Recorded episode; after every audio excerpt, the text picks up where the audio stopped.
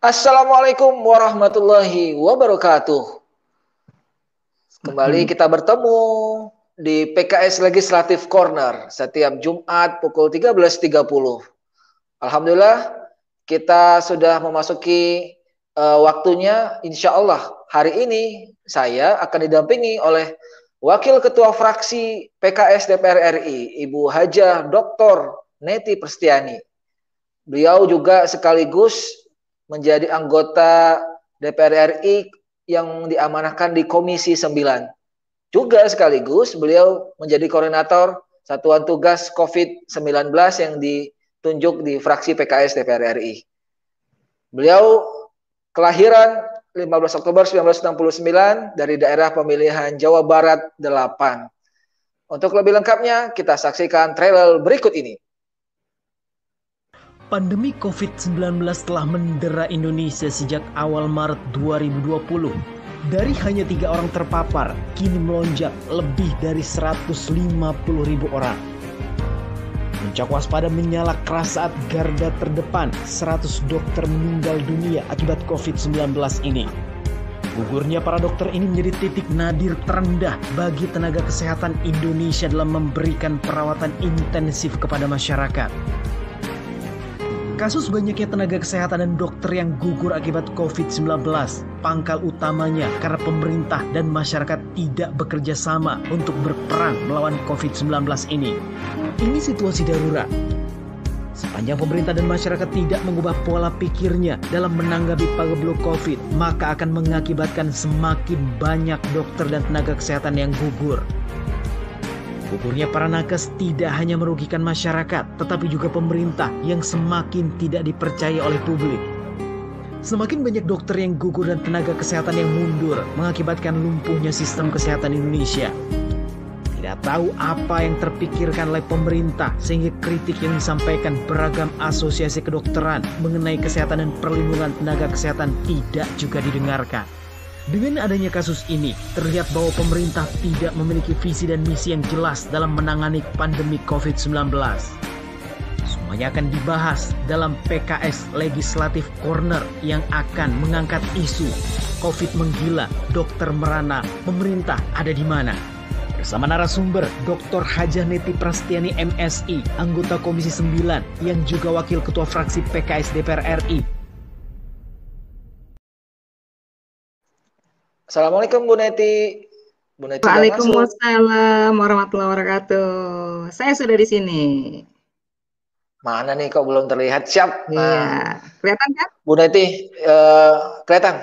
Kali ini kita akan membahas tadi seperti yang di trailer, COVID semakin menggila, dokter semakin merana, dan pemerintah ada di mana pada saat ini.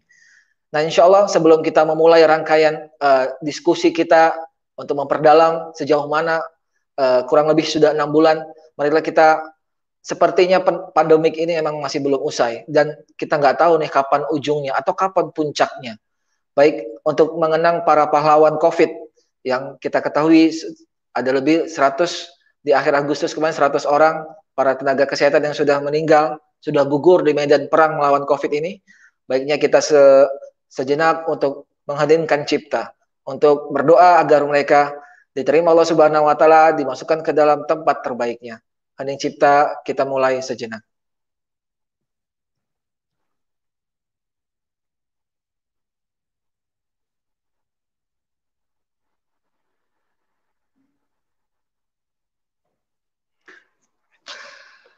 Baik, terima kasih Bu Dati. Semoga amal-amal yang mereka kerjakan, uh, upaya-upaya yang mereka untuk membantu COVID ini diterima oleh Allah Subhanahu wa taala.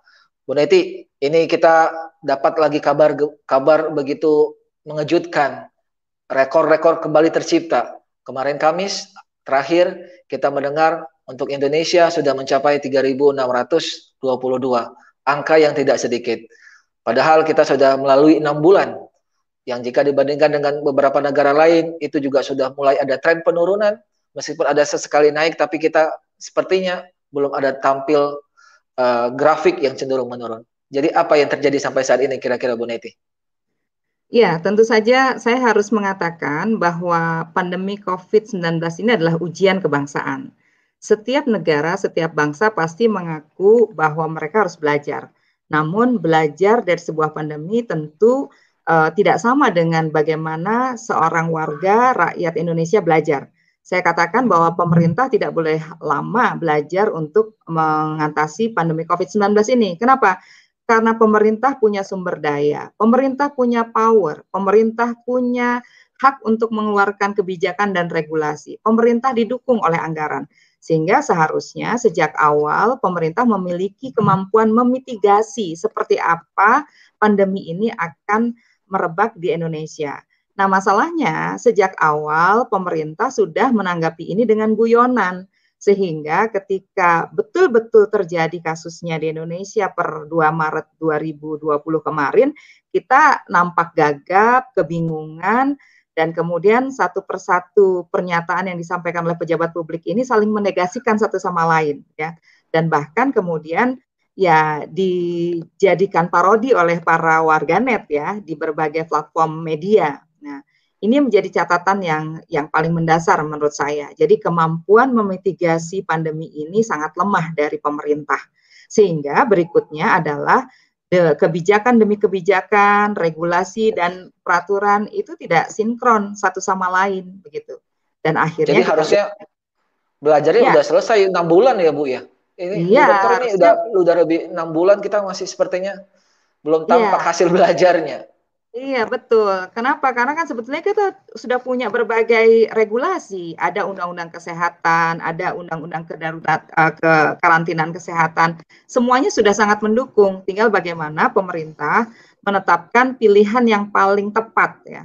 Paling tepat itu ya boleh jadi di tengah jalan perlu dievaluasi, tapi setidaknya ketika kemampuan mitigasi ini dilakukan dengan baik, tidak ada guyonan, nggak ada candaan, kemudian tidak ada saling menegasikan satu sama lain, tidak ada komunikasi yang memicu polemik begitu ya. Nah, ini tentu akan lebih mudah sebetulnya. Tapi kan kemudian kalau kita lihat ada uh, candaan seperti kita nggak akan kena karena uh, nenek moyang kita kuat, kita nggak akan terkontaminasi karena kita uh, rajin minum jamu. Uh, COVID nggak akan masuk ke Indonesia karena akan di di ban, akan dihalangi di imigrasi dan sebagainya. Itu kan menurut saya sebuah statement ya kalau yang di, yang melakukannya adalah warga masyarakat kita nggak ada masalah. Tapi kalau kemudian itu disampaikan oleh seorang pejabat, memiliki kewenangan, memiliki otoritas, tentu ini menjadi masalah seperti itu.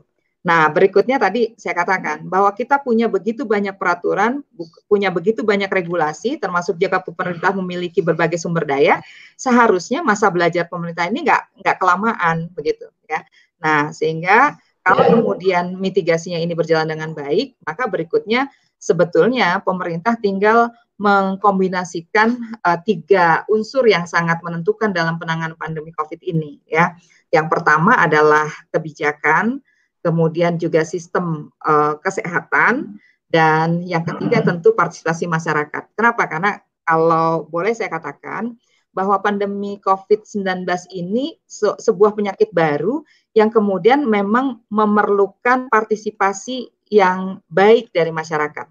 Ya, nggak mungkin kemudian kita hanya mengandalkan dokter, tenaga kesehatan sebagai garda terdepan dan bahkan sebagai benteng terakhir. Ya. Kenapa? Karena yeah. selama game changer ini belum kita temukan, ya, game changer ini salah satunya vaksin atau sebagiannya obat yang sedang dikembangkan, ya. Nah, selama ini belum ditemukan, maka mau nggak mau pemerintah harus mengajak warganya, pemerintah harus mengencourage masyarakatnya untuk memiliki tingkat kepatuhan dan disiplin yang tinggi.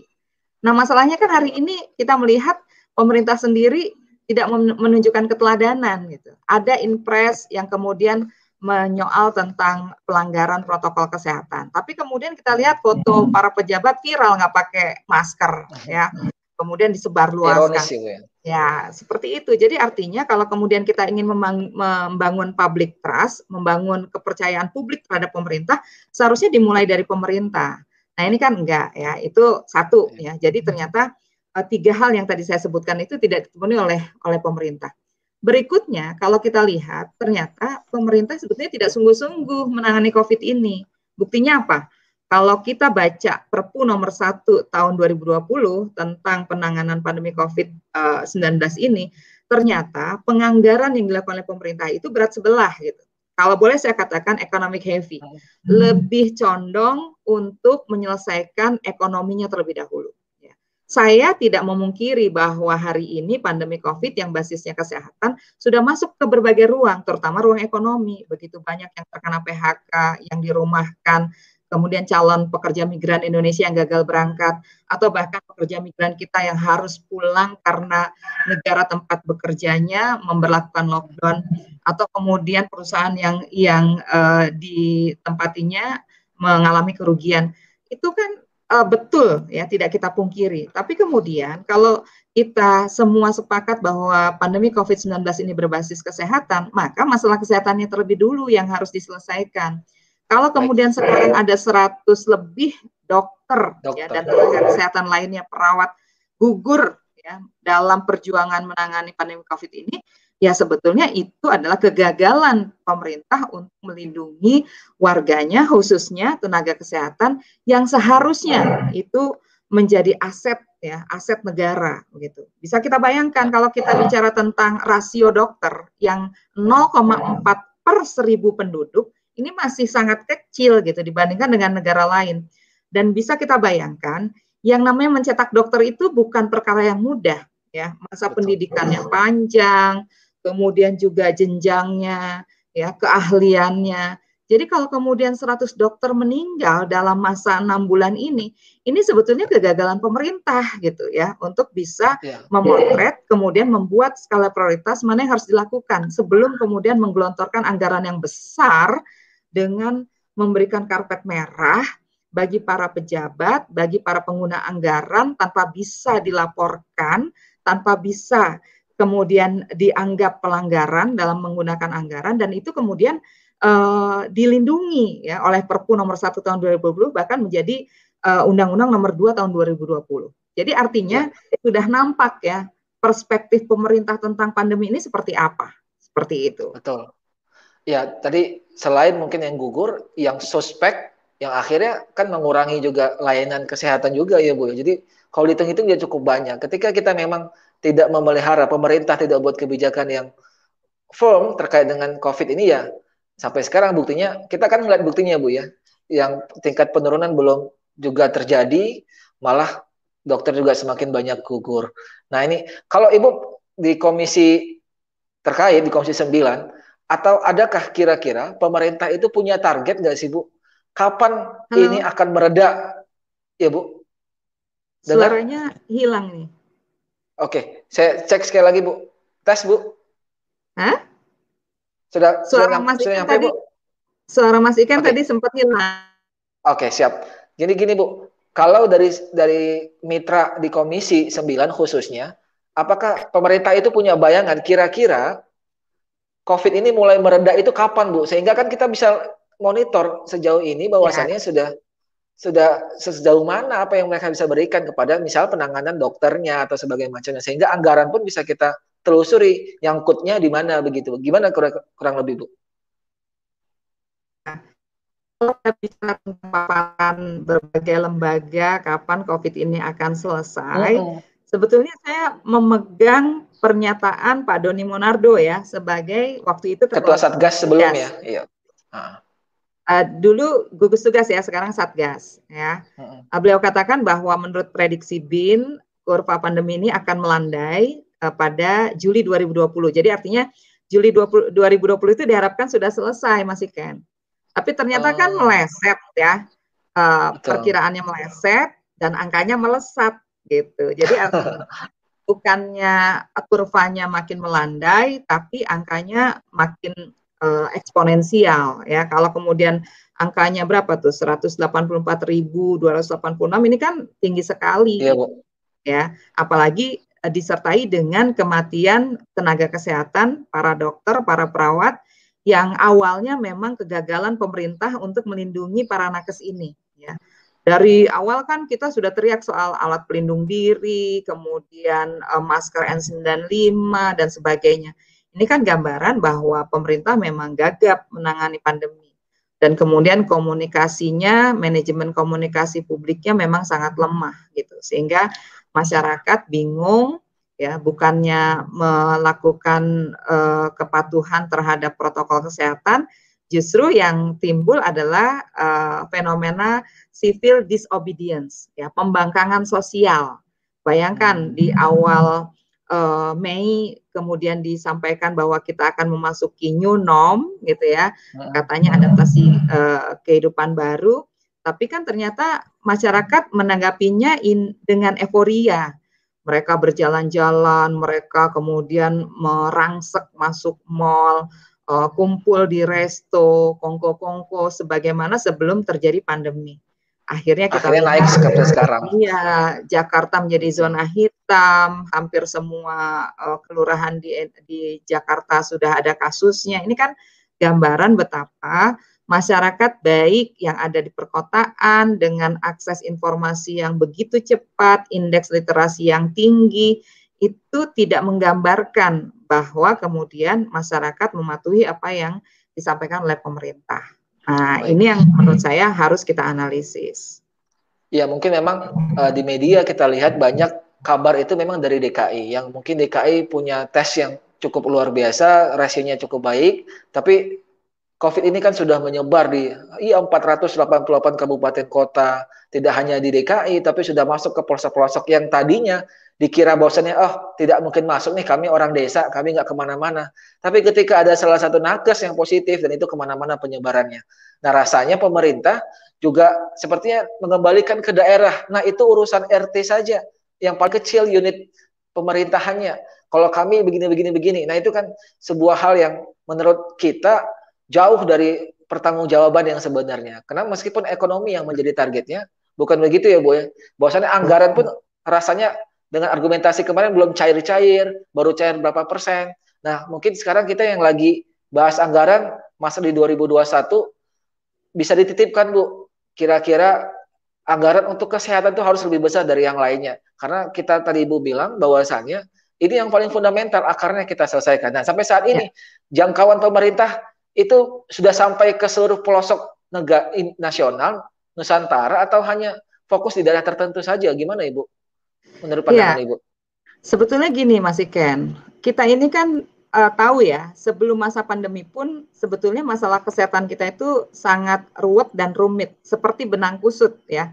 Mengurainya dari mana itu kadang membuat kita juga bingung. Apakah kita nah. akan mengintervensi kebijakan?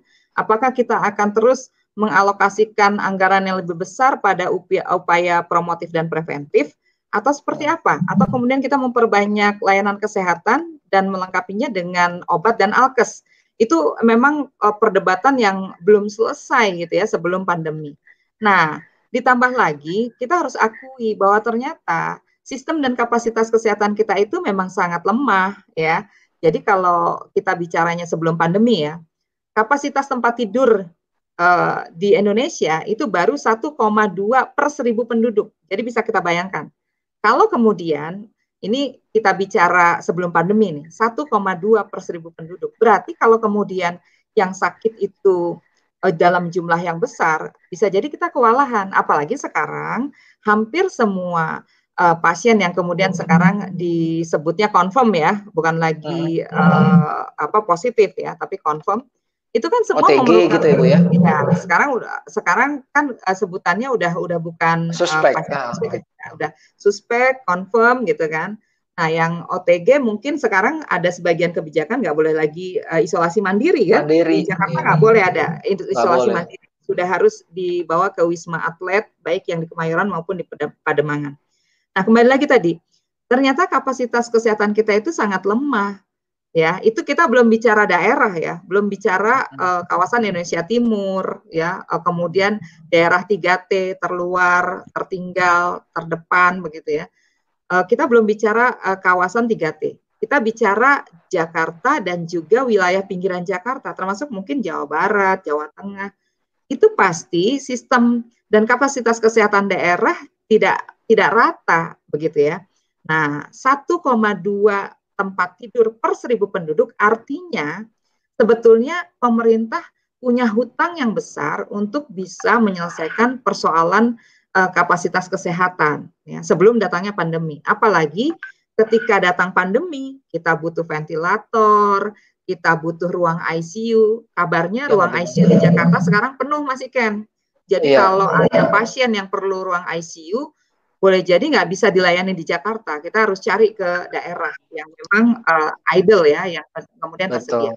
Belum lagi uh, ICU, ventilator. Bayangkan, ketika pasien sudah gagal nafas, sekarang orang berteriak ventilator.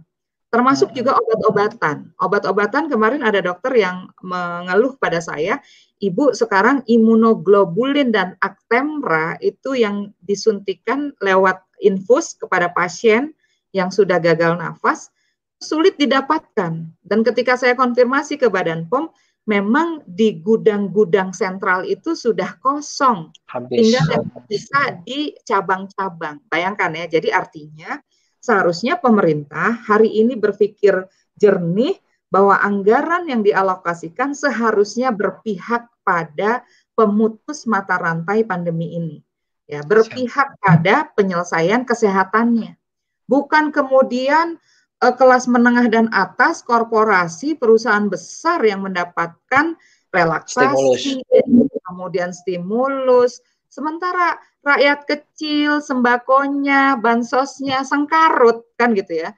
Belum lagi kalau tadi dia harus mendapatkan layanan kesehatan. Nah, ya. itu jadi betul hari Siap. ini menjadi hari-hari perjuangan untuk bisa memastikan bahwa anggaran kesehatan itu ya betul-betul bisa ditajamkan kualitasnya, bisa diefektifkan program dan kegiatannya, bukan cuma sekedar angka, karena anggaran adalah instrumen ideologis yang digunakan untuk menyelesaikan berbagai persoalan dan mewujudkan satu kata yang dikatakan oleh para founding fathers kita dalam pembukaan Undang-Undang Dasar Negara Republik Indonesia tahun 1945 yaitu kesejahteraan. Baik. Baik, kita akan break sebentar. Setelah ini kita akan lanjut. Banyak aspirasi dari para warga, warga net bahwasannya ayo dong pemerintah rem ini, angkat tuasnya kita rem kembali PSBB. Nah, nanti kita akan bahas perlukah kita kembali melakukan PSBB atau tidak. Kita saksikan break sejenak.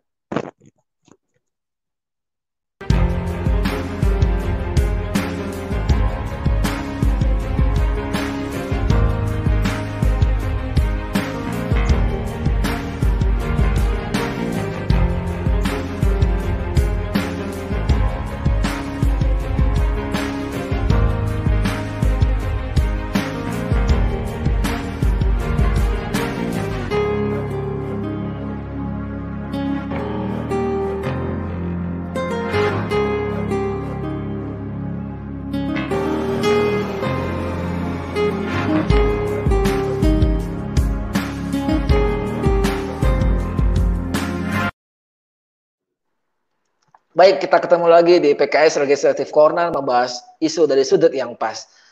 Bu Dr. Neti, ini banyak juga yang sudah menonton viewer kita. Jangan lupa kepada teman-teman yang menonton di berbagai channel kita, kalau mau bertanya langsung tuliskan di platform yang masing-masing. Nanti kita akan bacakan dan kita tanyakan kepada Dr. Neti.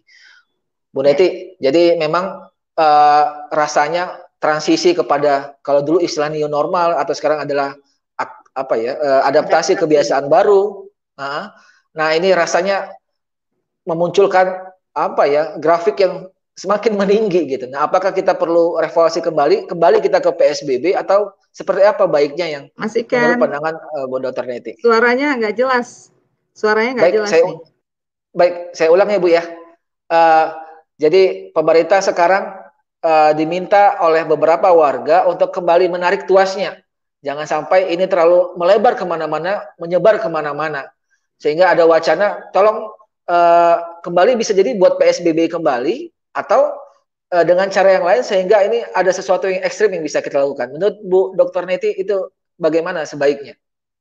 Iya, memang banyak kemarin media juga bertanya pada saya, kemudian ada uh, aspirasi dari konstituen, dari masyarakat bertanya apakah perlu SBB ini diberlakukan kembali. Saya sih melihat kalau situasinya sudah kacau seperti ini agak sulit ya bagi kita untuk menerapkan PSBB di berbagai kawasan. Kenapa? Karena sekarang orang nggak bisa lagi ditahan ya. Perut lapar, anak menangis, pulsa habis gitu kan? Kuota uh, harus harus besar untuk menanggung uh, pendidikan pendidikan. apa pembelajaran daring. Ya sehingga nggak bisa kita menahan masyarakat untuk kemudian diberlakukan PSBB kembali ya seharusnya pemerintah hari ini mengambil simpati masyarakat dengan bersungguh-sungguh ya bahwa kebijakan itu semuanya dialokasikan untuk memutus mata rantai pandemi itu satu. Kemudian yang kedua uh, betul-betul memberikan uh, sebuah bantuan ya kepada masyarakat dengan uh, memperhatikan tadi ya kriteria. Kenapa? Karena kalau kemudian kita bicara korporasi, bicara perusahaan, begitu ya, himbara yang diberi suntikan dan sebagainya, Nah, kemudian kapan dong masyarakat ini yang hari ini sudah kehilangan pekerjaan, ya, kemudian dirumahkan, nggak tahu kapan akan dipanggil kembali untuk bekerja, yang calon PMI gagal berangkat, pekerja sektor informal yang jumlahnya 70 70 juta ya. Kalau kita lihat kan di berbagai data ada 131 juta ya pekerja di Indonesia, 70 jutanya adalah pekerja sektor informal. Yang petaninya 33 juta, nelayannya satu setengah juta begitu ya belum lagi pedagang keliling, supir angkot, ya. Nah, ini kan uh, seharusnya yang menjadi concern dari pemerintah. Satu, memutus mata rantai dengan bersungguh-sungguh mengalokasikan anggaran kesehatan itu mulai dari nakesnya, kemudian alat pelindung dirinya, sampai obat-obatan dan uh, keperluan untuk merawat uh, warga kita yang positif dan memang memerlukan rawat inap Kemudian bagi warga yang betul-betul kehilangan pekerjaan, kemudian juga memerlukan uluran pemerintah, itu jangan kemudian dipermainkan ya. Nah, kenapa saya katakan dipermainkan? Kemarin juga menarik itu, Mas hmm. Iken. Gimana, Bu? bicara tentang kebijakan BSU, bantuan subsidi hmm. upah untuk pekerja dengan penghasilan di bawah 5 juta uh, rupiah kan. Nah, itu ada temuan angka, ada selisih anggaran gitu. Kalau yang akan mendapatkannya 15 juta, ya, verifikasinya baru sampai 13 juta, rekening yang sampai ke BPJS Ketenagakerjaan baru dua setengah juta, mana validasinya itu satu, ya. Kemudian yang kedua, saya kok mengkhawatiri akan ada konflik sosial ya di antara para pekerja. Kenapa? Karena hmm. ada yang didaftarkan, ada yang didaftarkan tidak sesuai dengan penghasilannya, kan begitu ya. Nah iya, ini iya. juga menurut saya pemerintah harus bersungguh-sungguh. Jadi jangan sampai uh, kesehatan gagal, ekonomi juga sengkarut, begitu. Ya. Iya, ya kita kan memang ketahui bahwasannya pemerintah ya membentuk PEN itu ya pemulihan ekonomi nasional itu itu rasanya memang fokusnya banyak ke ekonomi begitu bu sehingga yang pertumbuhan ya penyebaran COVID ini yang sudah semakin ke mana-mana uh, tidak cukup dengan memberikan stimulus-stimulus yang seperti itu. Dengan uh, apa ya ini sudah bulan September, mungkin kami kira-kira mungkin ada saat kapan pemerintah bisa diajak kira-kira konsep di APBN misalnya Bu pernah baca lihat di 2021 sejauh mana upaya pemerintah di mana untuk mengurangi iya tadi eh, alokasi yang jelas kepada tenaga kesehatan. Karena saya dengar saya baca itu tampaknya kembali infrastruktur naik lagi Ibu. Jadi kesehatan yeah. itu sangat berkurang. Ini juga banyak para ahli yang pakar melihat rancangannya itu rasanya seperti sudah selesai COVID-nya, padahal yeah. grafiknya masih terus menerus. Nah, Betul. itu apa yang terjadi? Kenapa pemerintah berpikiran seperti itu itu, Bu? Tolong sampaikan aspirasi dari rakyat nah, yang di luar sana kalau, itu. Kalau saya sih ya ya harus mengatakan boleh jadi ini apa ya? Setiap orang punya kepentingan gitu. Setiap pihak uh, merasa harus mendapatkan sesuatu dari uh, anggaran penanganan COVID ini. Sehingga kalau kita lihat ada yang bukan bukan uh, wewenangnya, bukan bidang tugasnya, tapi uh, dilakukan gitu. Ada yang seharusnya muncul uh, paling depan untuk urusan vaksin, tiba-tiba nggak diajak, kan begitu ya? Jadi kalau kita perhatikan kan bagaimana uh, yang tampil di depan pada saat vaksin itu adalah Menteri BUMN dan Menteri Luar Negeri gitu. Menteri Kesehatannya nggak ada gitu. Padahal kan ini iya. pandeminya basisnya kesehatan. Kenapa kok Menteri Kesehatan nggak tampil di depan gitu? Maka dalam raker saya sampaikan uh, Pak Menteri seharusnya dalam ringkasan itu jangan ditulis Kementerian Kesehatan turut berperan aktif. Loh, saya katakan jangan turut berperan aktif itu menggambarkan Kementerian Kesehatan nggak pede gitu sebagai leading sektor dari penanganan pandemi COVID ini. Seharusnya kan yang tampil di depan yang kemudian memelopori seluruh uh, kebijakan penanganan ya Kemenkes gitu, bukan kementerian yang lain. Kalaupun kementerian yang lain terlibat, itu bagian-bagian gitu loh. Nah, karena permasalahannya ada di kesehatan. Kalau kemudian kita ngomong, ya kan ekonominya penting. Sekarang saya tanya, yang menggerakkan roda ekonomi itu siapa sih? Kan SDM, sumber daya manusia. Yeah. Gitu. Jadi kalau manusianya sehat, pasti uh, produktivitasnya meningkat. Kalau produktivitasnya meningkat, pasti ekonominya menggeliat. Kalau ekonominya menggeliat, pasti fiskalnya juga sehat, kan begitu kan? Ini kan Betul. sebuah lingkaran yang saling tersambung satu sama lain. Jadi kalau kemudian pemerintah tidak mengobati ya akar masalahnya, ya gimana kita mau berharap produktivitas ekonomi meningkat gitu dan kemudian fiskalnya sehat? Jelas sekarang yang namanya defisit kita makin melebar, utang kita makin banyak. Itu kan anggarannya kita peroleh dari hutang loh Mas Iken. Dari iya. apa? Dari hutang, dari surat uh, apa Bank Indonesia ya, kemudian surat, surat berharga. Nah, itu kan yang menggambarkan betapa dari anggaran kita yang pas-pasan ini loh gitu. Mau utangnya 1000 triliun, mau anggarannya jadi 2700 triliun. Ya kalau kemudian perspektifnya nggak utuh tentang pandemi ini berbasis kesehatan, nggak akan selesai gitu. Kalau kemudian komunikasinya buruk gitu ya antara pemerintah dengan lembaga apa dengan organisasi profesi khususnya kedokteran, ya nggak akan jalan, nggak akan selesai persoalannya.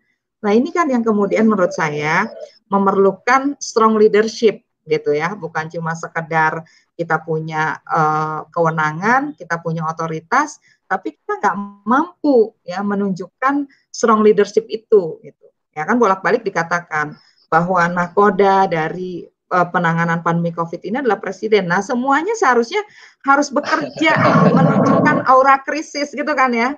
Ya, iya, iya, gerak sama kemari itu ya auranya krisis gitu. Jadi jangan Betul. kemudian main-main dengan keselamatan rakyat Indonesia, bermain-main dengan nyawa seperti playing God gitu ya. Udah punya power, udah punya anggaran, tapi kemudian nggak bisa me memetakan mana yang urgent dan important, mana yang urgent but not important kan gitu ya. Nah itu kan Betul. sebetulnya pemerintah harus bisa menetapkan kebijakan yang tepat sasaran tadi seperti itu. Betul. Begitu juga dengan parlemen Bu. Tampaknya dengan 50 kursi PKS itu rasanya kurang cukup gitu untuk mempreser pemerintah. Nah. Tidak ada yang salah begitu. Gitu. Padahal ya. ini harus emang ada checks and balance dari parlemen memang gitu, Bu. Betul. Jadi gini ya, Mas Iken saya setuju tadi. Kalau kemudian PKS hari ini bersuara keras bukan berarti karena ingin menjegal, kalau PKS sekarang mengkritik itu bukan karena kebencian, tapi justru karena kita ingin memposisikan diri sebagai uh, check and balances tadi. Kalau semuanya seragam, semuanya kur, ya tentu saja tidak ada ya fungsi evaluasi tadi. Nah, kalau dalam konteks uh, logika demokrasi, memang hari ini harus kita akui 50 kursi dibanding 575 ya anggota DPR RI itu nggak seberapa ya. Tapi setidaknya masyarakat harus tahu bahwa PKS insya Allah akan terus bersuara lantang, PKS akan terus mengartikulasikan apa yang menjadi kepentingan dan kebutuhan masyarakat. Ya, kenapa? Karena Betul. PKS hari ini nggak punya konflik kepentingan, gitu kan? PKS iya. nggak yeah. punya posisi di pemerintah, PKS juga juga nggak punya hutang ya, hutang hutang pada pemerintah. Jadi betul-betul eh, PKS hari ini berkoalisi dengan rakyat dan rakyat harus tahu bahwa seperti inilah logika demokrasi. Jadi kalau kemudian ingin suara-suara ini lebih nyaring ya di parlemen, ya maka saya berharap mudah-mudahan masyarakat sadar bahwa kita harus memperbanyak ya orang yang memiliki idealisme, orang baik yang memiliki komitmen, yang memiliki integritas untuk memenuhi uh, gedung parlemen begitu. Sehingga semakin banyak orang yang bersepakat ya untuk menggiring kebijakan yang memiliki keberpihakan pada masyarakat seperti itu. Betul, sepakat uh, Bu Dr. Neti. Oke, kita akan break sejenak. Setelah break kita akan baca-baca eh, komen-komen uh, dari para netizen, warganet yang di luar sana dengan berbagai macam platform. Jangan lupa, ayo kalau mau ada yang bertanya, silakan bertanya, kita akan perdalam. Kita break sejenak, sampai ketemu lagi.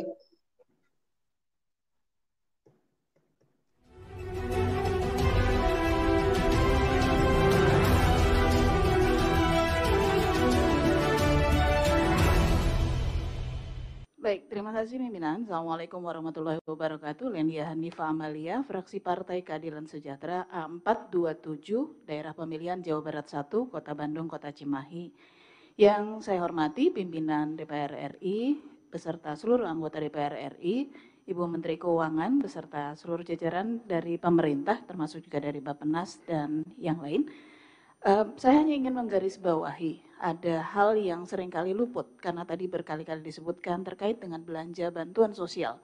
Ketika kita bicara belanja bantuan sosial, data yang kita ambil umumnya adalah mengambil dari data DTKS.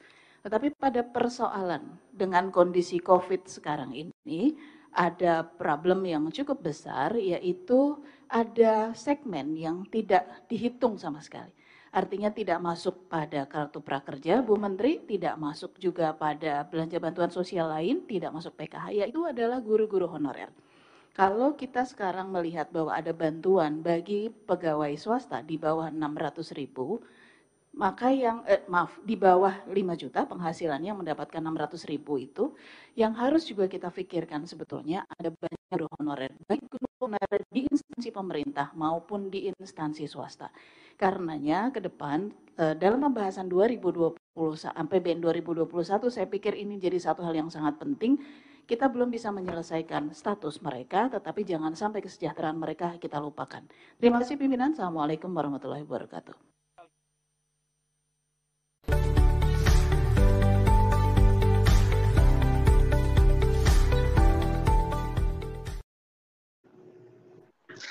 Selamat datang kembali di PKS Legislative Corner membahas isu dari sudut yang pas. Baik Bu Neti, uh, di sela-sela ini kita sedikit bacakan komentar-komentar tadi yang tampak sudah ada yang dari Tokyo, dari Aceh, ini Bu, Abu Aulia Al Khansa dari Cibinong, Bogor sudah juga sudah hadir, uh, dari Bang Jun Parapat, Pak Tumbak dari Serdang juga ikut menyimak. Jadi memang channel kita ini juga sudah sampai ke seluruh pelosok negeri Bu. Ini lagi dari Sri Arya Ningrum dari Lombok uh, Barat Gerung juga hadir. Mungkin bisa di, juga disapa Bu. Ini juga nih uh, Mbak kami Nikinsa PKS Tokyo hadir, PKS berkhidmat untuk uh, Indonesia begitu. Jadi suara-suara PKS yang 50 kursi itu sejatinya sudah melantang ke seluruh penjuru, tidak hanya Indonesia ternyata ini sampai juga ke Tokyo ke Jepang begitu Bu. Satu lagi ini dari Mursi Syahid Simelu Aceh yang kini semakin bertambah juga yang tadi zero sekarang semakin meningkat. Nah, itu tadi contoh-contoh daerah dari 488 kabupaten kota yang semakin bertambah terus. Kemudian dari Mbak Kanti Kamtiti semoga segera berakhir. Jadi memang kita berharap uh, di pemerintah diingatkan terus jadi ada beberapa hal yang mungkin regulasi yang perlu diatur, Bu. Jadi bagaimana caranya kumpul-kumpul yang ya tadi kita lihat ya, mungkin yang saat ini semakin melonjak itu mungkin akibat dari liburan panjang yang kemarin. Nah, ada nggak memang apa ya? Eh, bahkan ada wacana dari Kementerian Perhubungan eh, okupansi pesawat itu dibuka 100%. Jadi sepertinya sudah tidak ada lagi perbedaan antara COVID dan tidak COVID. Nah ini mungkin dari dari segi kesehatan, apakah ada pertimbangan-pertimbangan seperti itu memberikan masukan Bu ke menteri-menteri terkait terkait dengan hal tersebut? Bagaimana Bu Neti?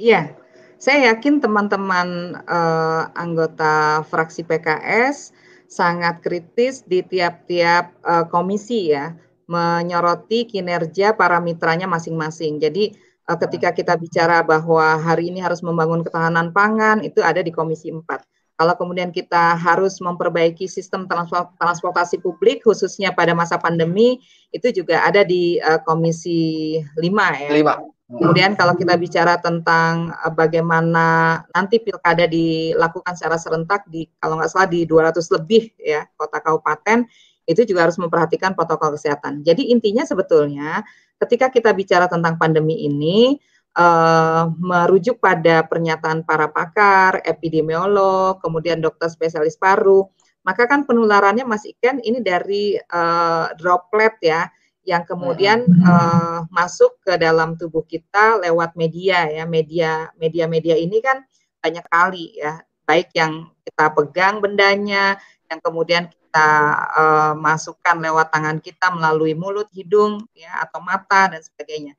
Nah, oleh karena itu sebetulnya ada langkah sederhana Mas Iken yang ini harus kita sosialisasikan, kita sampaikan secara masif kepada masyarakat.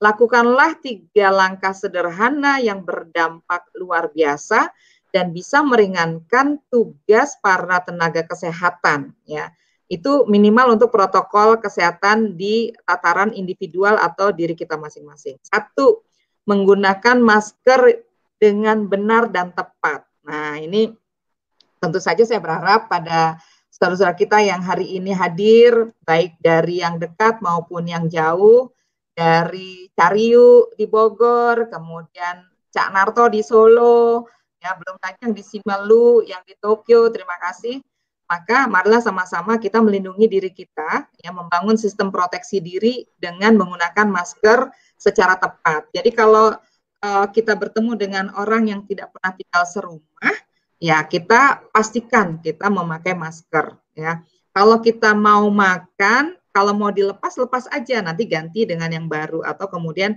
kita uh, letakkan di tempat yang aman atau mungkin di, dibersihkan dulu kemudian dipakai lagi kalau itu maskernya kain ya. Nah, kemudian yang kedua, sering-seringlah membersihkan tangan, mencuci tangan dengan air dan sabun. Ini juga penting, ya. Kenapa? Karena tanpa sadar kita sering ngucap mata, tanpa sadar kita megang-megang hidung dan sebagainya. Sehingga uh, ketika kita sedang megang railing tangga, handle pintu, atau kemudian apa namanya keyboard, ya, dan benda lain yang digunakan secara bersama, itu tangan kita sudah aman. Dan yang ketiga, hendaklah kita menjaga jarak, physical distancing, dan memastikan bahwa uh, tidak ada namanya sentuhan tangan, pelukan, ya sekangen-kangennya kita karena sudah kelamaan WFH, ya kita hindari dulu. Lah. Itu nasihat dari pakar, Mas Iken, ya saya ketemu yeah, yeah. dengan Erlina, dengan Dr. Ede, dengan Prof. Samsu, dengan Prof. Nandi, ketua uh, tim uji klinis semuanya menyarankan hal yang sama. Itu yang pertama. Nah, hal yang sederhana tadi harus kita uh, budayakan ya pada keluarga Betul. kita, lingkungan terdekat kita. Itu yang terkait dengan pelindungan yang paling minimal lah itu Mas Iken. Nah, minimalis, ya. ya itu paling minimalis. Nah, berikutnya seharusnya pemerintah membangun sistemnya gitu. Misalnya hmm. menggandeng tokoh agama, simpul masa, kan begitu ya kemudian Bukan influencer ya. Ah, ini nih baru aja saya mau ngomong. Kita ternyata sehat ini Mas Iken. Saya mau ngomong ya gandenglah media, kemudian uh, kemudian uh, sampaikan pengetahuan, informasi yang memang edukatif gitu. Bukan cuma ah. sekedar menggiring masyarakat untuk setuju dengan pemerintah ya dengan menggelontorkan 90 lebih miliar gitu ya, sebelum 90 miliar lebih untuk membayar influencer yang ternyata ya akhirnya bukan bukan mengedukasi gitu ya melakukan penggiringan, memframing dan sebagainya. Nah, ini kan yang tentu saja juga menjadi menjadi sorotan kita ya. Ketiga, pemerintah bisa mem memberikan keteladanan sebelum menggelar hukuman ya. Jadi jangan cuma bisa bikin uh, protokol apa membuat impres tentang pelanggaran protokol kesehatan ya tapi tentu saja dari mulai pejabat yang paling tinggi sampai yang paling dekat dengan masyarakat harus memberikan keteladanan seperti itu. Nah, kalau itu yang bisa dilakukan, maka yang berikutnya adalah memperbaiki ya sistem kesehatan tadi. Kalau sekarang uh, katakanlah eh, ICU kurang, berarti kita harus menambah ya tempat-tempat yang kemudian dianggap masih masuk zona uh, hitam atau zona merah itu kita kita perkuat begitu ya. Nah, kemudian yang kedua pasokan obat. Saya katakan tuh semalam ya di sebuah stasiun televisi keterlibatan TNI, BIN dan juga matra lainnya itu harus bisa memperkuat bagaimana negara memastikan tidak ada komersialisasi dan konglomerasi obat-obatan, alat kesehatan dan industri farmasi seperti itu. Ya kita nggak ingin ya nanti kita ngomong-ngomong soal vaksin, ngomong-ngomong soal obat, ada yang bersembunyi di balik pandemi. Ya, saya katakan dalam raker kemarin nggak boleh ada penumpang gelap dalam pandemi, nggak boleh ada aroma proyek ya dalam pengadaan vaksin dan obat. Kenapa? Karena kalau itu terjadi kita sedang bermain-main dengan nyawa uh, rakyat Indonesia seperti itu.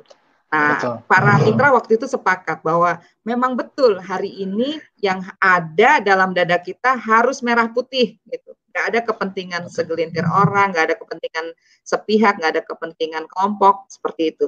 Makanya kenapa kemudian uh, masyarakat ini harus dibangun ya trustnya kepada pemerintah. Caranya tadi gitu ya bahwa kita harus uh, tunjukkan keteladanan. Yang kedua dalam konteks anggaran, nggak boleh ada potensi moral hazard yang diberikan karpet merah oleh pemerintah.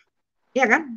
Kemarin ya, kita sudah, sudah mendapatkan sebuah pembelajaran yang sangat sangat lugas ya ketika kita bicara kartu prakerja ya ternyata dari 5,6 juta penerima kan nanti akan mendapatkan insentif setiap bulan ya selama 4 Nah, tapi kan yang menarik ada satu juta biaya pelatihan.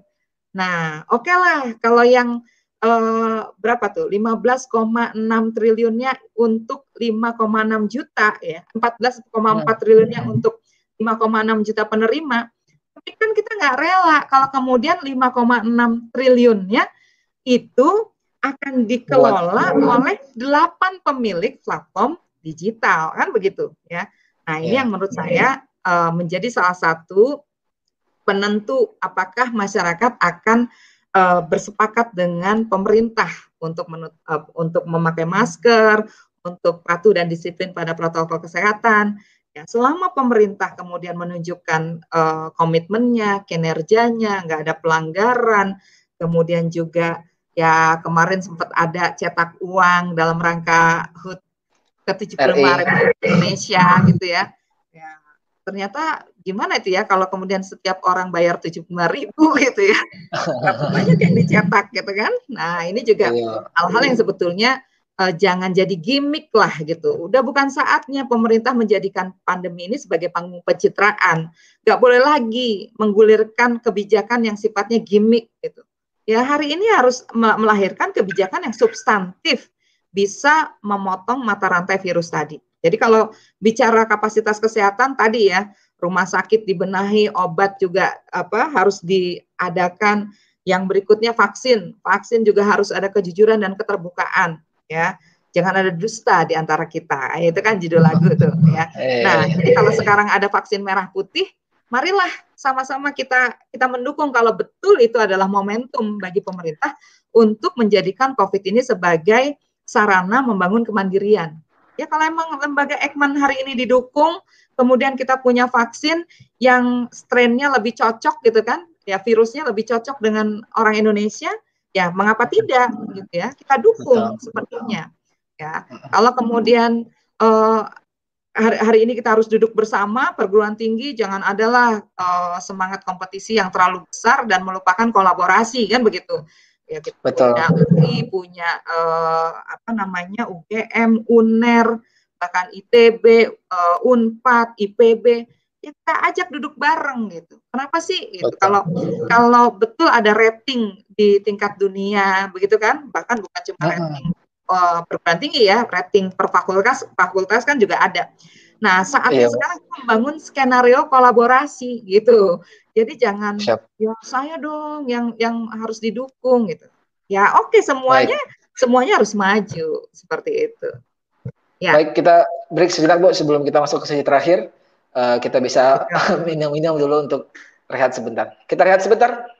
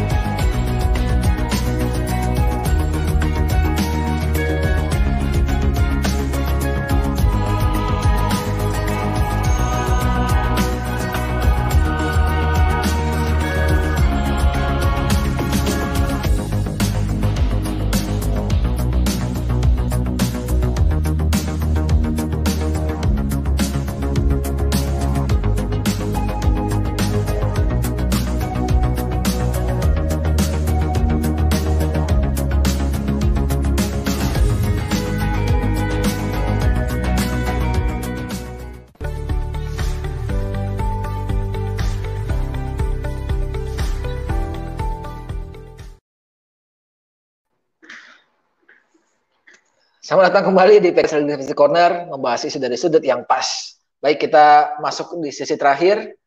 Uh, mungkin kalau ada yang bertanya, akan kami bacakan. Uh, sebentar kita proses dari Abdul Rashid Saifullah, Sukamaju, Cilodong, Depok, Jawa Barat. Pemerintah pusat mau menang sendiri sepertinya, hanya uh, mikirin pendukungnya saja dan kelompoknya sendiri. Negara dan pemimpinnya ke mana gitu. Nah, ini uh, kritisan dari warga, Bu. Bagaimana? Memang seperti itu atau seperti apa kondisi faktualnya, Bu? Iya, saya harus akui bahwa hari ini eh, dengan fenomena civil disobedience, kemudian masyarakat bingung, eh, kemudian tenaga kesehatan tidak terlindungi, ini gambaran bahwa pemerintah tidak memiliki uh, grand design ya untuk menuntaskan COVID begitu.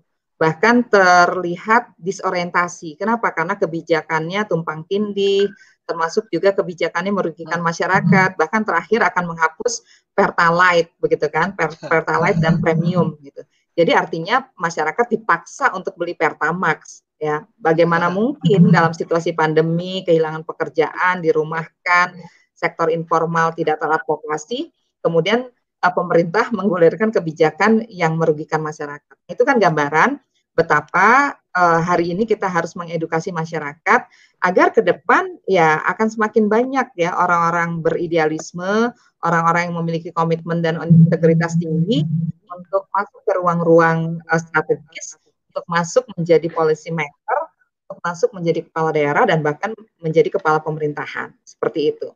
Nah, mudah-mudahan uh, legislatif corner ini menjadi salah satu cara uh, cara dan sarana kita ya untuk mengedukasi, mengedukasi masyarakat. Kenapa? Karena di sini ada banyak orang yang hadir begitu ya dari uh, berbagai provinsi, kota, kabupaten di Indonesia.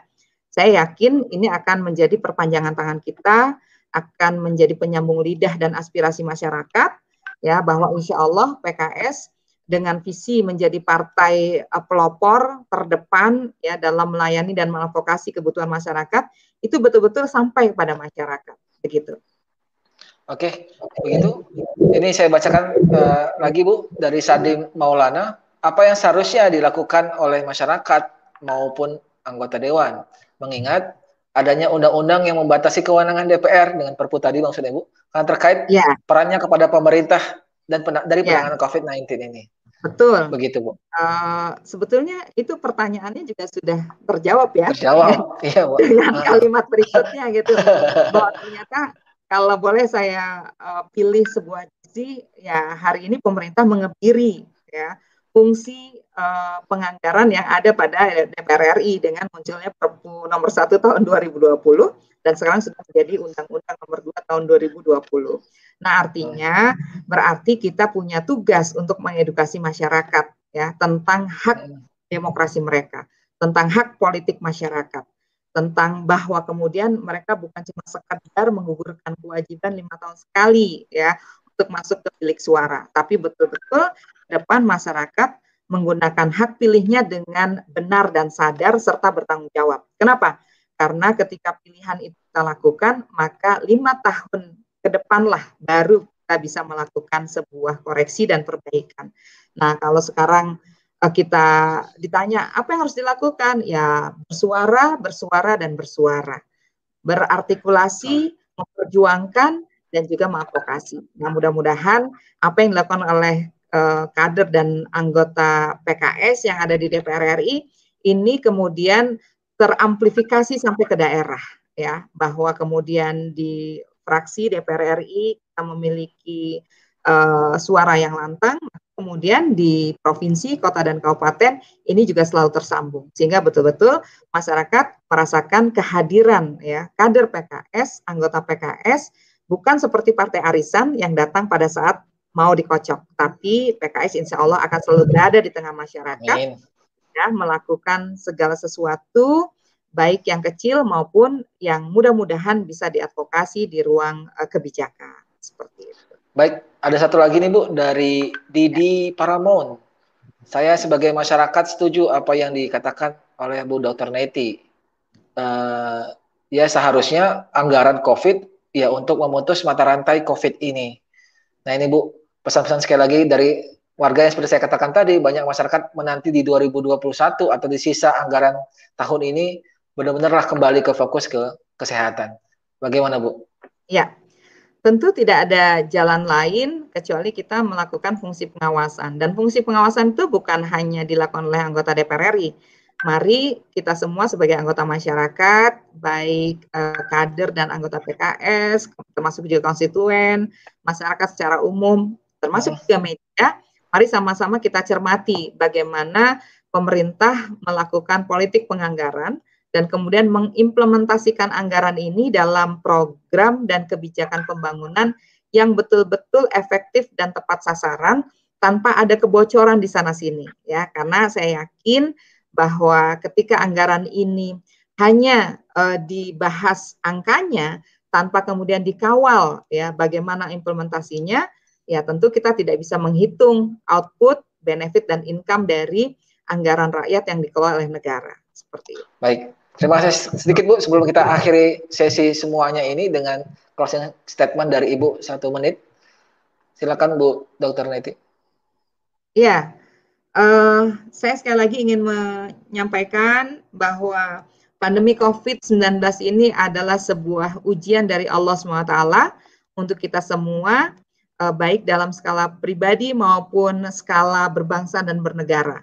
Oleh karena itu, karena memang ini ujian yang datang dari Allah SWT, sudah selayaknya kita meminta penjagaan, pelindungan pada Allah SWT, tentu saja disertai sebuah tekad bahwa ketika kita bisa membangun kebersamaan, kolaborasi optimal antara pemerintah, masyarakat, ya, dan juga multi stakeholder lainnya, mudah-mudahan kita akan keluar sebagai bangsa pemenang, bangsa yang kemudian bisa menundukkan COVID dan membangun tatanan dunia baru yang lebih bersih, lebih sehat, dan mengedepankan uh, sebuah upaya untuk membangun peradaban yang lebih baik. Amin. Terima kasih sudah gabung bersama PKS Legislative Corner. Semoga apa yang kita harapkan itu bisa tuntas setuntas-tuntasnya dan segera COVID ini mereda dan kita bisa kembali benar-benar normal, tidak hanya new normal yang baru saja yang kita uh, fahami. Demikian kita kembali lagi minggu depan dengan topik dan isu yang semakin hangat tentunya. Salam dari kami dari fraksi Partai Kesejahtera pamit mohon diri. Wassalamualaikum warahmatullahi wabarakatuh. Waalaikumsalam warahmatullahi wabarakatuh. Terima kasih Mas Ike. Terima kasih. Terima kasih. Ya.